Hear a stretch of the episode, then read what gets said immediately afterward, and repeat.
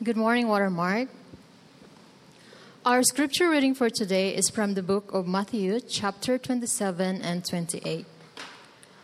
Starting in verse 62, we read The next day, that is after the, the day of preparation, the chief priests and the Pharisees gathered before Pilate and said, Sir, we remember how that impostor said while he was still alive, After three days I will rise. Therefore, order the tomb to be made secure until the third day. Lest his disciples go and steal him away and tell the people, He has risen from the dead, and the last fraud will be worse than the first. Pilate said to them, You have a guard of soldiers. Go, make it, make it secure as you can. So they went and made the tomb secure by sealing the stone and setting a guard. Now, after the Sabbath, toward the dawn of the first day of the week, Mary Magdalene and the other Mary went to see the tomb. And behold, there was a great earthquake, for an angel of the Lord descended from heaven and came and rolled back the stone and sat on it. His appearance was like lightning, and his clothing white as snow. And for fear of him, the guards trembled and became like dead men. But the angel said to the woman, Do not be afraid for I know that you seek Jesus who was crucified. He is not here, for he has risen. And he said, Come, see the place where he lay. Then go quickly and tell his disciples that he has risen from the dead. And behold, he is going before you to Galilee. There you will see him. See, I have told you. So, they, departed quickly from the tomb with fear and great joy and ran to tell his, and tell his disciples, and behold, Jesus met them and, and said, Greetings. And they came up and took hold of his feet and worshiped him. Then Jesus said to them, Do not be afraid. Go and tell my brothers to go to the Galilee, and there they will see me. While they were going, behold, some of the guard went into the city and told the chief priests all that had taken place. And when they had assembled with the elders and taken counsel, they gave a sufficient sum of money to the soldiers and said, Tell people his disciple came by night and stole him away while we were asleep. And if this comes to go to the governor's ears, we will satisfy him and keep you out of trouble. So they took the money and did as they were directed. And this story has been spread among the Jews to this day. This is the word of God. Great. Thank you, Reza. Good morning, everybody. Great to see you. If you're new to Watermark, my name is Kevin, and uh, great to have you with us this morning.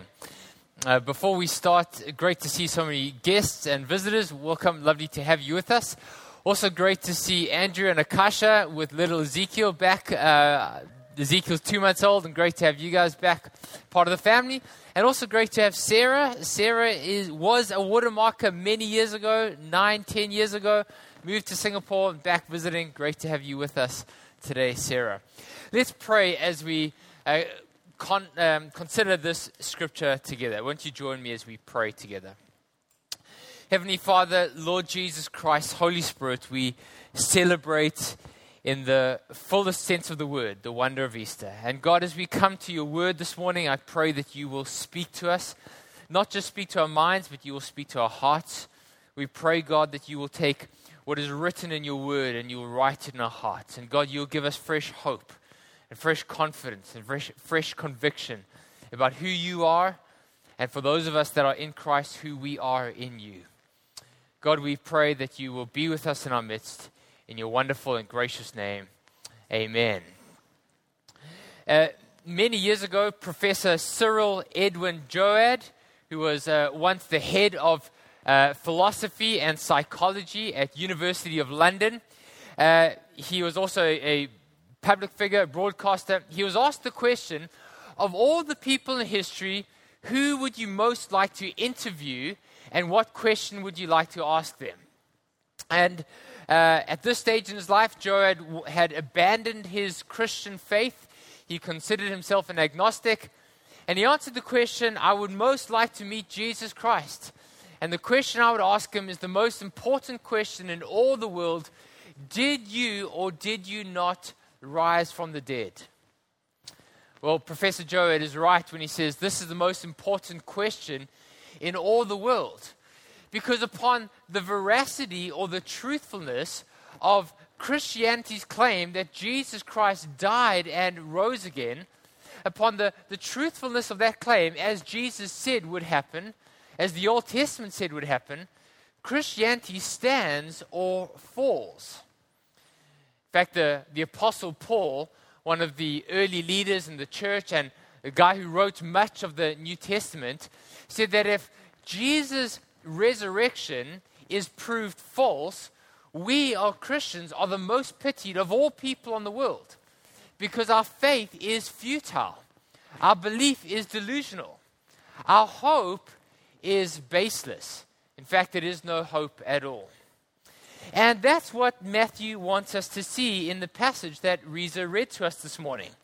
Matthew wants those of us that consider ourselves followers of Jesus to live with conviction and certainty regarding the historical reality of Christ's death and resurrection. Some of us may be here this morning. Uh, maybe you've got doubts about whether the resurrection of Jesus really happened or whether it was something metaphorical, something that happened in people's hearts. Maybe some of us here consider ourselves Christians, but just the grind of life, the everyday difficulty of life, kind of makes us wonder what's the relevance of it anyway? I mean, wh- why does it really matter? Maybe you've been a follower of Jesus, but as you've been reading and thinking, the narrative of our culture has put doubts in your mind.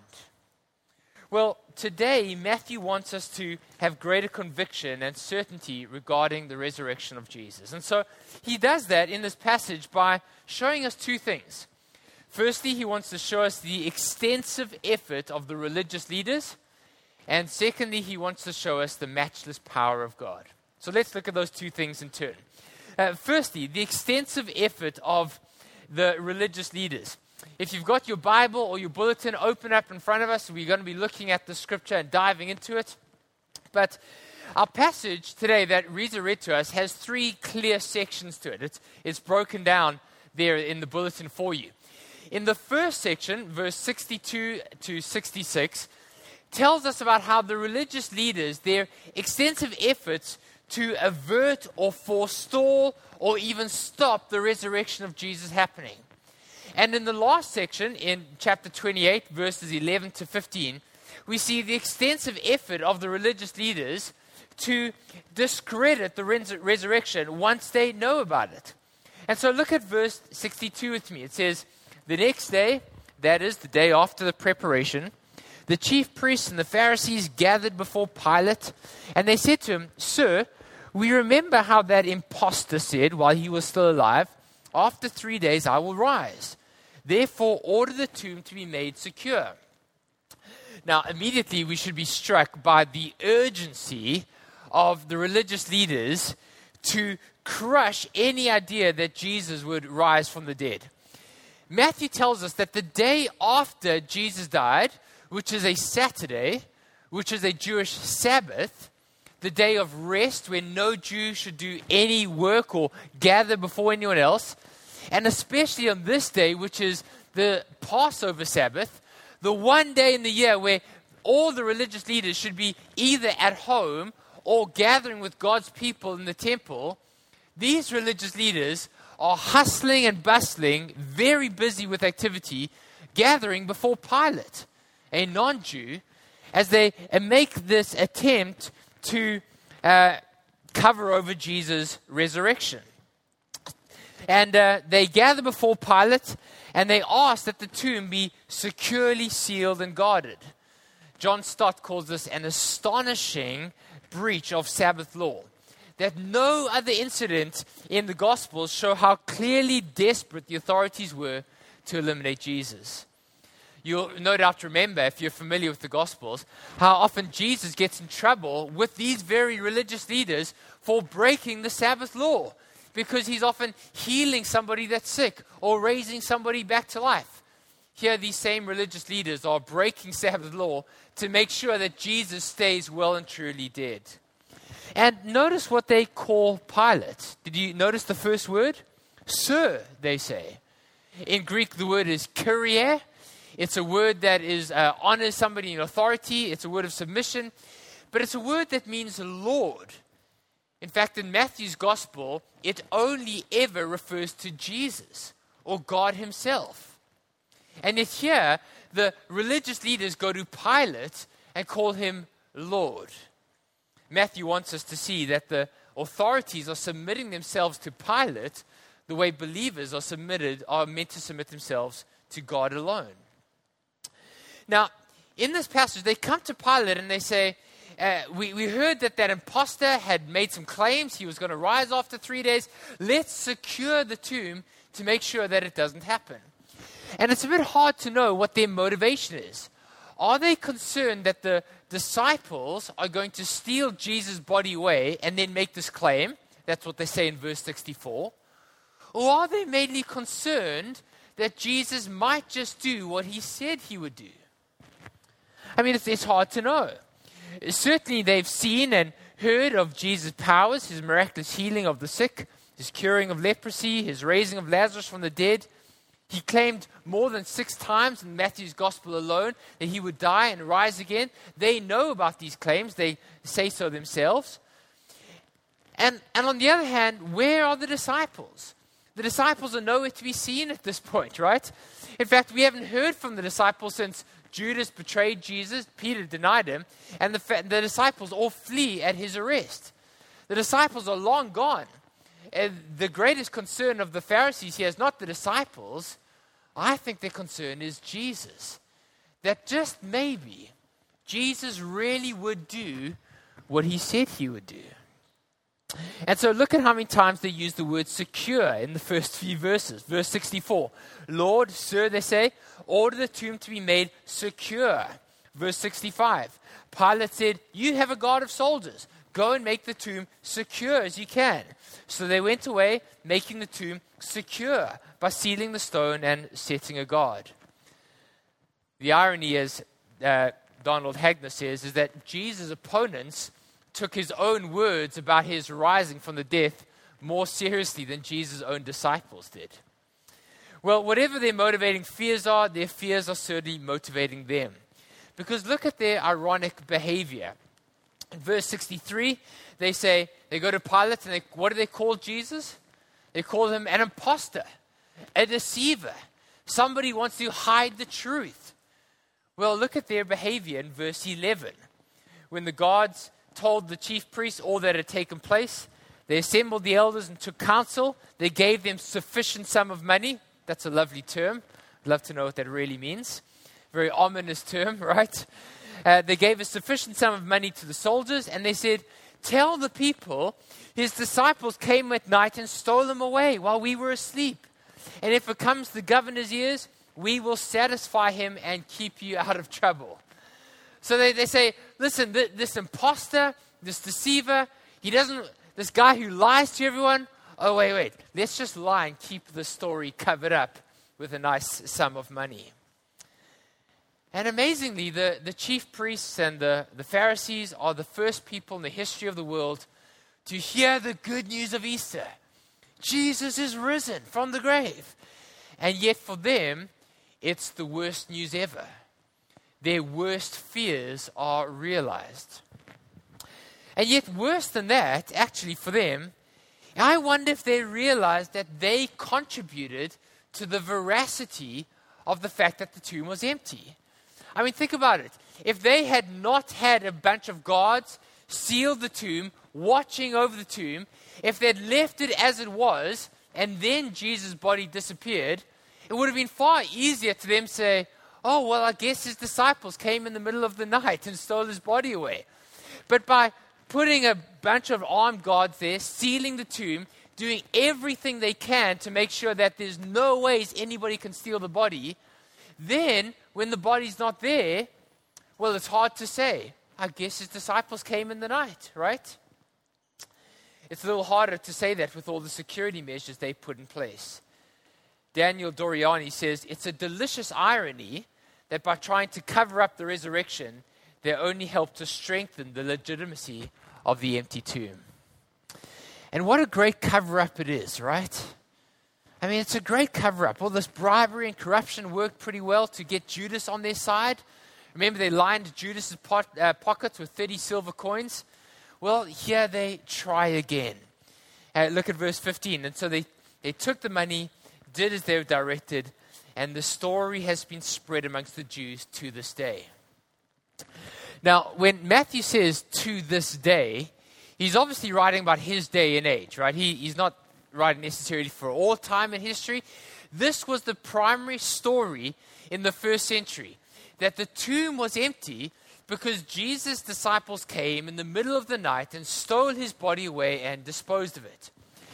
And yet, when Matthew says that's the story that is told to this day, it has an elasticity to it, doesn't it? In the, the second and third century, this was the, the main story that people told why Jesus, the tomb was found empty. We know in the second century that many Christians were still encountering the story and writing to oppose it. But even in our day and age, this is one of the stories we hear, right? This is one of the, the reasons given for the empty tomb that the disciples came and stole it away. And yet, this story, like so many others, fails to answer the key questions of the narrative. For example, how could the gods possibly know who stole the body if they were fast asleep? I mean, generally, generally, eyewitnesses that are asleep and don't see the incident aren't very good witnesses. Uh, furthermore, don't you think that at least one of these trained guards who knew that the penalty for falling asleep on duty was death, don't you think one of them would have woken up at the sound of this massive stone being rolled away or the earthquake shaking? How is it that they just had the best night's sleep of their entire life? All 10 of them, right? And furthermore, if Jesus died and was buried, why hasn't anybody in 2,000 years produced any evidence of where the corpse lay, bones lie, his dead body? The historian Craig Blomberg says no ancient writer, Jew, Greek, or Roman, has ever identified any tomb in which Jesus' body remains. Douglas O'Donnell asks a fascinating question. He says, How realistic is it to believe that these faithful Jewish men and the women, if they indeed stole the body and lay it to rest somewhere, would violate half the Ten Commandments, would violate Jesus' own ethical teachings, and would violate their own consciences for a fraud, for a lie, if they knew it was all false? If the disciples knew where Jesus' body was and simply dumped it, what would be the possible motive for dedicating their lives to proclaim this message of Jesus' resurrection from the dead? The motivation certainly wasn't money. Read the Acts of the Apostle. Money is not something they flourished in. The motivation certainly wasn't honor and prestige and reputation. When you read Paul's letters, what you find is that all he got for proclaiming this message was shame, ridicule, persecution.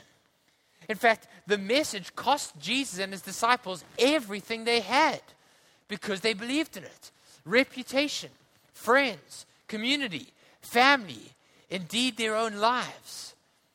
N.T. Wright says it was three centuries before anybody gained anything except insults, danger, torture, and death for believing the resurrection. Friends, people might sacrifice their lives for uh, honor or some great reward. Seldom will people sacrifice their lives if they know that it's a fraud, if it's all a lie.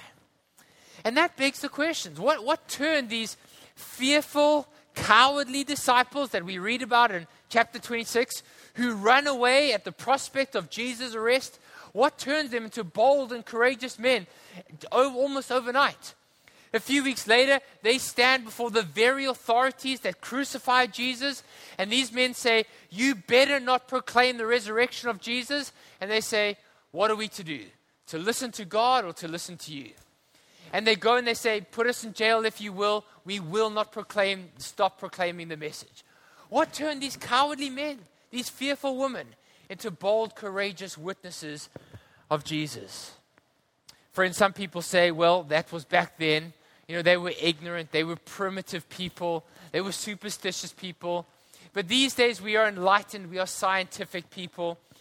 Except no Jew, no Gentile in the ancient world ever had the idea that someone would rise from the dead. It was not part of any worldview, any culture, any religion of the time that anybody would bodily rise from the dead in a physical body. N.T. Wright says, a great historian, everybody in the ancient world, just like everybody in the modern world, knows perfectly well that dead people don't get resurrected. Friends, you hear what Matthew's trying to show us here? Matthew's showing us the extent that the people in Jesus' day went to avert, to stop, to cover up, to discredit everything they could to make sure that the message of Jesus' resurrection did not get out. Do you see the security measures, the hush money that's paid out, the stories, the angst as they take counsel together? Do you see the, the passion that they go to to avert, to discredit the resurrection?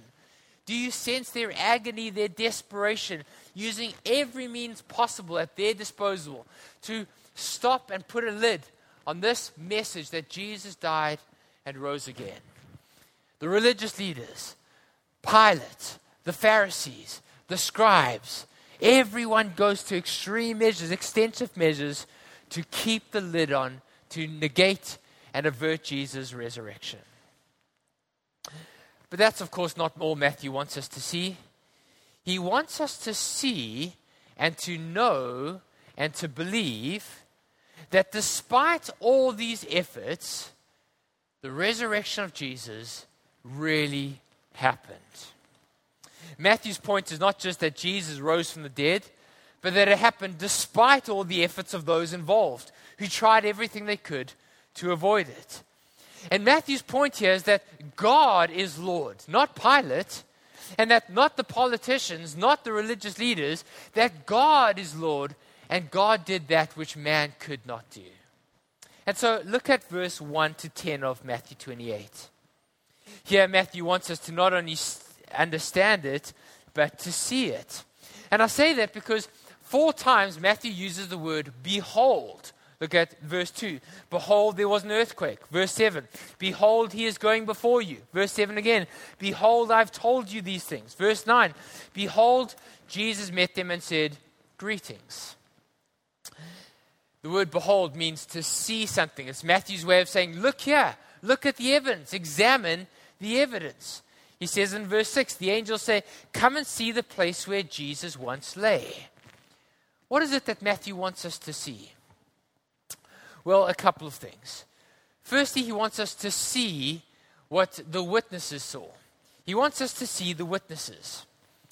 Uh, who are the first witnesses to Jesus' death and resurrection? It's the woman, right? It's Mary Magdalene and another lady called Mary, the two Marys. Many writers have observed that in the first century, women uh, had low social status. They weren't considered criminal, credible witnesses in a court of law.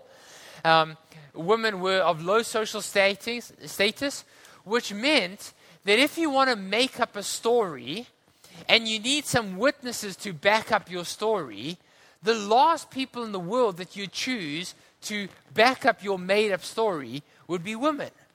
That's not because women are inferior, but in the first century, their witness wasn't considered very credible. And so, why does Matthew of all the people, if he makes up the story, why do all the gospel writers choose Mary 1 and Mary 2 as their first witnesses? The answer is the only explain, um, explainable answer is because that must be what took place. That must be what happened. Pinchas Lapide uh, wrote a book called The Resurrection of Jesus from a Jewish perspective. Listen to what he says. He says, If the narrative were made up, one would have avoided making women the crown witnesses in the resurrection, since they were considered in rabbinic Judaism unable of giving valid testimony. The fact that the same woman wanted to anoint the dead Jesus right after his burial, as Jewish custom demanded, proves that basically none of his disciples, nor the women themselves, expected the resurrection. You see that? Matthew wants us to see that the resurrection of Jesus is not the fiction of man, It's not a made up story, it's the work of God. It's the work of God. Secondly, he sees, he wants us to see the work of God himself. One of the things I found out this week that I'd never uh, seen before is that the angels don't open the tomb so that Jesus can get out. I'd always imagined, you know, Jesus, Jesus stuck behind the tomb, and the angels come and open up the seal, and Jesus then walks out. But actually, look what happens here. Matthew doesn't tell us that the angels open the tomb that Jesus might get out, but that the woman might get in and see the tomb is already empty. Right? The angels, the angel rolls back the stone, and the tomb is empty. Stone or no stone, God or no God, seal or no seal, Jesus is not in there. Jesus has already left. And what's the point? The point here is that the angels didn't set Jesus free. God raised Jesus from the dead. The point here is not that the earthquake set Jesus free, it's that God raised him from the dead. And what's the point of the angel and the earthquake anyway?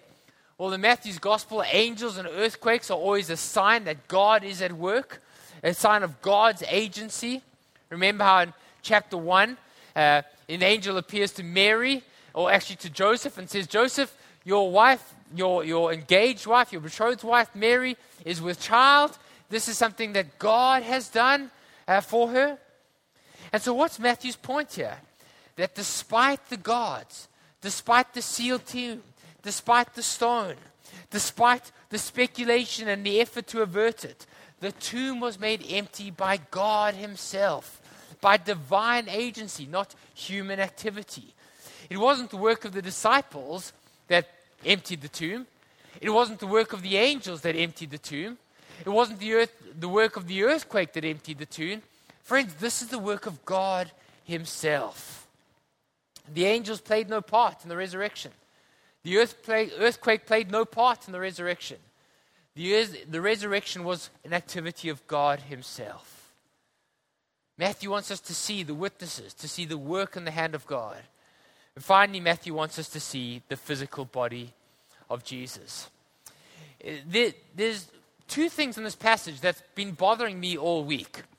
Um, three times in, or twice in this chapter, and once in a previous chapter, it says that Jesus rises from the dead and goes on to Galilee where he meets his disciples. And I thought that's the strangest thing. Why does the Bible make that point? I mean, it says it here in verse 7. Uh, the angels say, Do not be afraid. Go quickly, tell his disciples, He's risen. And behold, he is going before you into Galilee, and you will see him there. In verse 10, Jesus meets the women and he says, Do not be afraid. Go and tell my brothers to go to Galilee, and there they will see me. And in chapter 26, just two chapters before, Jesus says, After I'm raised up, I will go before you into Galilee. And I just thought that is the strangest, like, I mean, that's random. Why do we need to know that? Why, why does Matthew want to tell us that three times? Well, it seems to me that this is a really important incident. When the Bible mentions something two or three times, it wants us to take note of it. What's the significance of this? I think what Matthew and what God wants us to tell to tell us is that Jesus' resurrection took place in real time and place with a real physical body that people could touch and see. You see, these days we often hear people saying, well, it doesn't matter whether Jesus rose or not. What matters is that he ro- rises in your heart, right? And Matthew wants to say, no, no, no.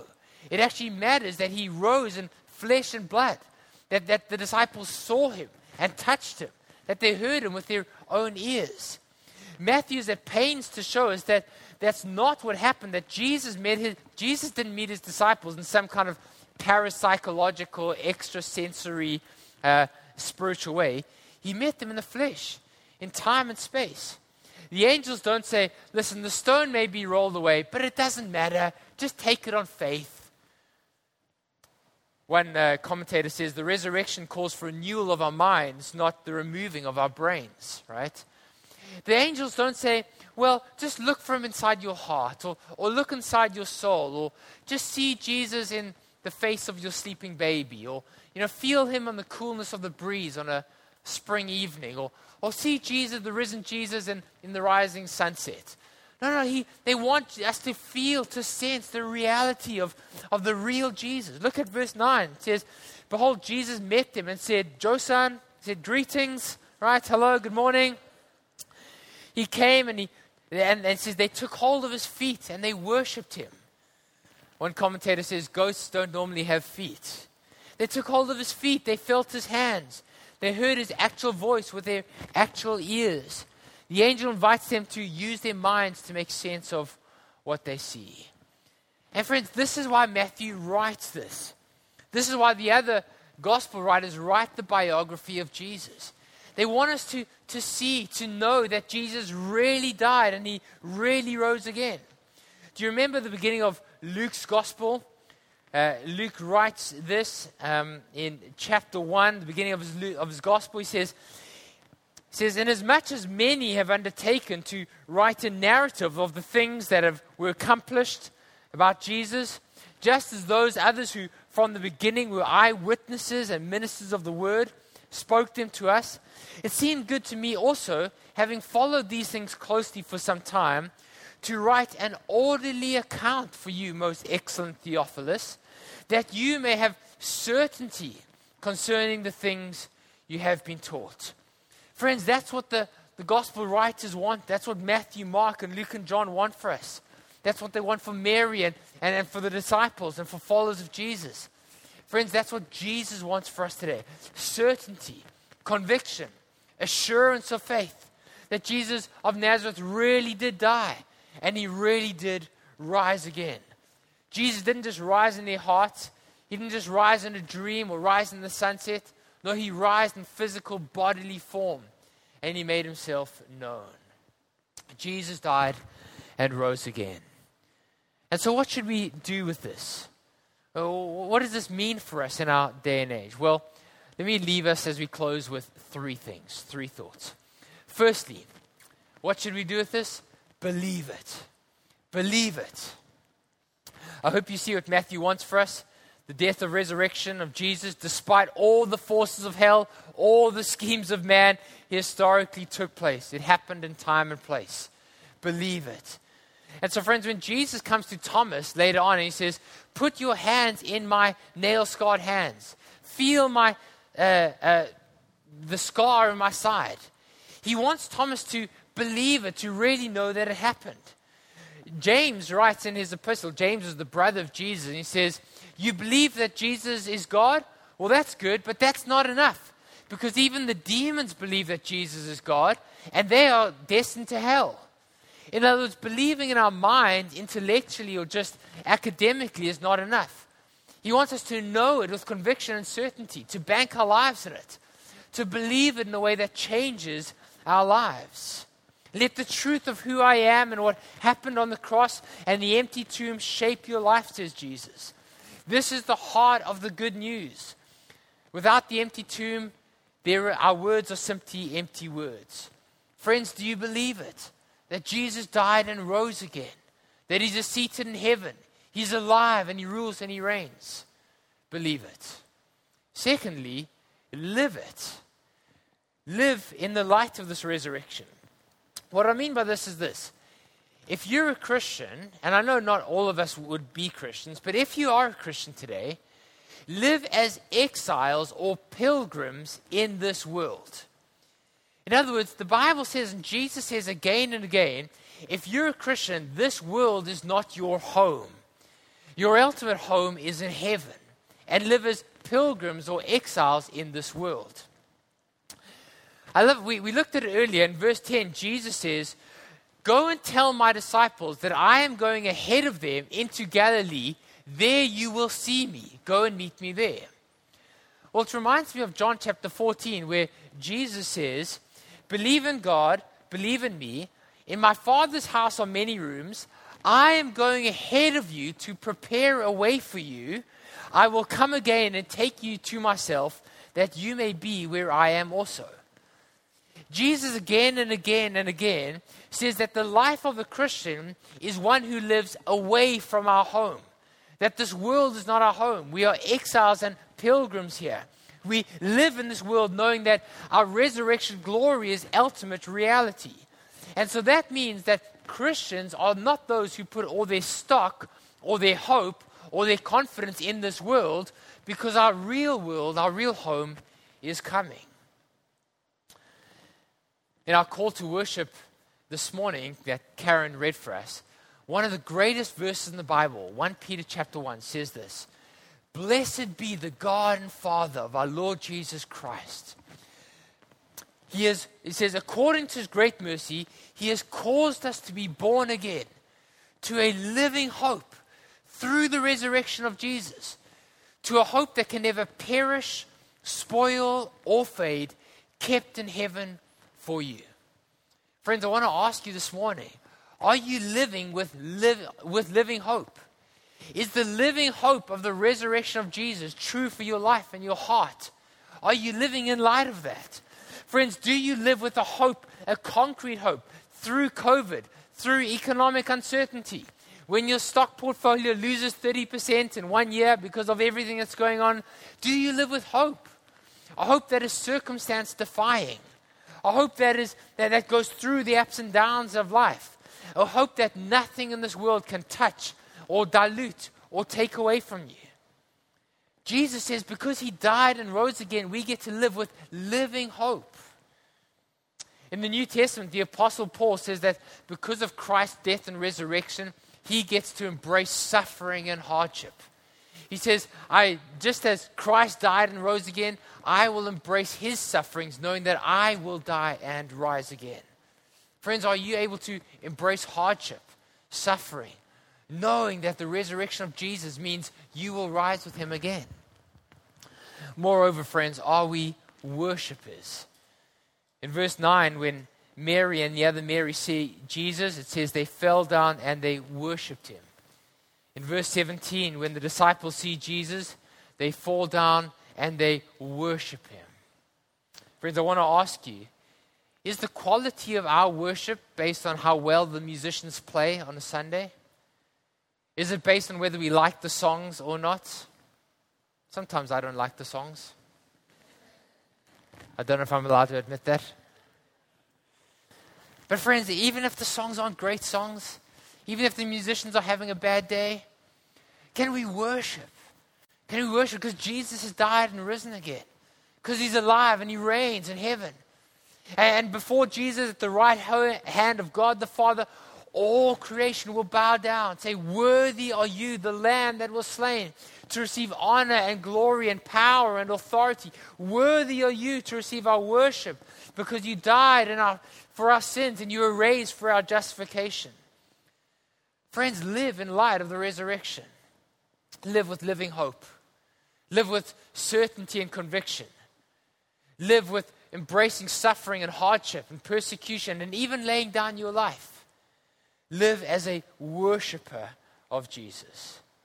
Live in light of the resurrection. And then finally, proclaim it. Proclaim the hope of the resurrection. We're going to look at it next week in our final sermon, sermon number 58 in the book of Matthew, over five years.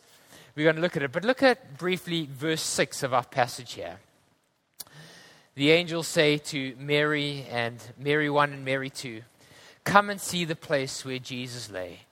Then go and tell his disciples that he has risen from the dead. Jesus sees them a few verses later and he says, Do not be afraid. Go and tell my disciples to go to Galilee, and there they will see me. Friends, this city of Hong Kong is the greatest city in the world. It really is. If you're from outside of town, I know your city is the second best city. This is the greatest city in the world. But one of the things about our city, it is starved for hope. It is desperate for hope. And our city of seven and a half million people longing for hope. Friends, can we be agents of hope for our city? Our city is longing for circumstance defying hope a hope that will carry us through the next storm, the next pandemic, the next economic downturn, the next tragedy. And those of us that are Christians live with living hope, resurrection hope, that come what may, we will die and we will rise again and we will live in our home where there will be no more tears, no more suffering, no more agony. The world will pass away and all things will be made new. And friends, our city is desperate for this hope. Can we proclaim it? Can we go into our universities and our schools and our city and our apartment blocks and tell of the hope and the wonder of Jesus? Friends, if you're a Christian this morning, don't keep this message to yourself. Don't keep this to yourself. Do what Jesus tells you to do. Come and see where he died and he rose again, but then go and tell our city the message of hope. Friends, in the latter part of his life, Cyril Edwin Joad came back to the faith that he once abandoned as an Oxford student. He came to see, as Matthew wants him to see, not the physical body of Jesus, but he came to see the testimony of Matthew, Mark, and Luke and John that they record the historical facts that Jesus died and rose again. He came to have certainty and conviction and confidence in the resurrection of Jesus. That Jesus, the Son of God, died on Calvary for our sins and was raised for our justification, that we might live with him forevermore. Friends, do you believe it? Do you live it? Are you able to proclaim it? Let's pray together. Jesus, this morning we hear the words of Matthew. We don't just want to hear it, we want to see it. That Jesus, you really did die and you really did rise again. That God, as the Apostle Paul says, that if this is not true, our faith is a farce, our beliefs are delusional, our hope is baseless. But God, this morning we have confidence, we have conviction, we have certainty that this is not just a message to make us feel good it's not just something to help us get through our lives. It is true. It is historical. It is accurate. It is real. Jesus, I pray, won't you send us out this morning into the great city of Hong Kong and cause us, God, to live with hope and certainty and conviction. God, help us to see it, to know it, to believe it, and to live in light of it. We pray this in your good and your gracious name. Amen.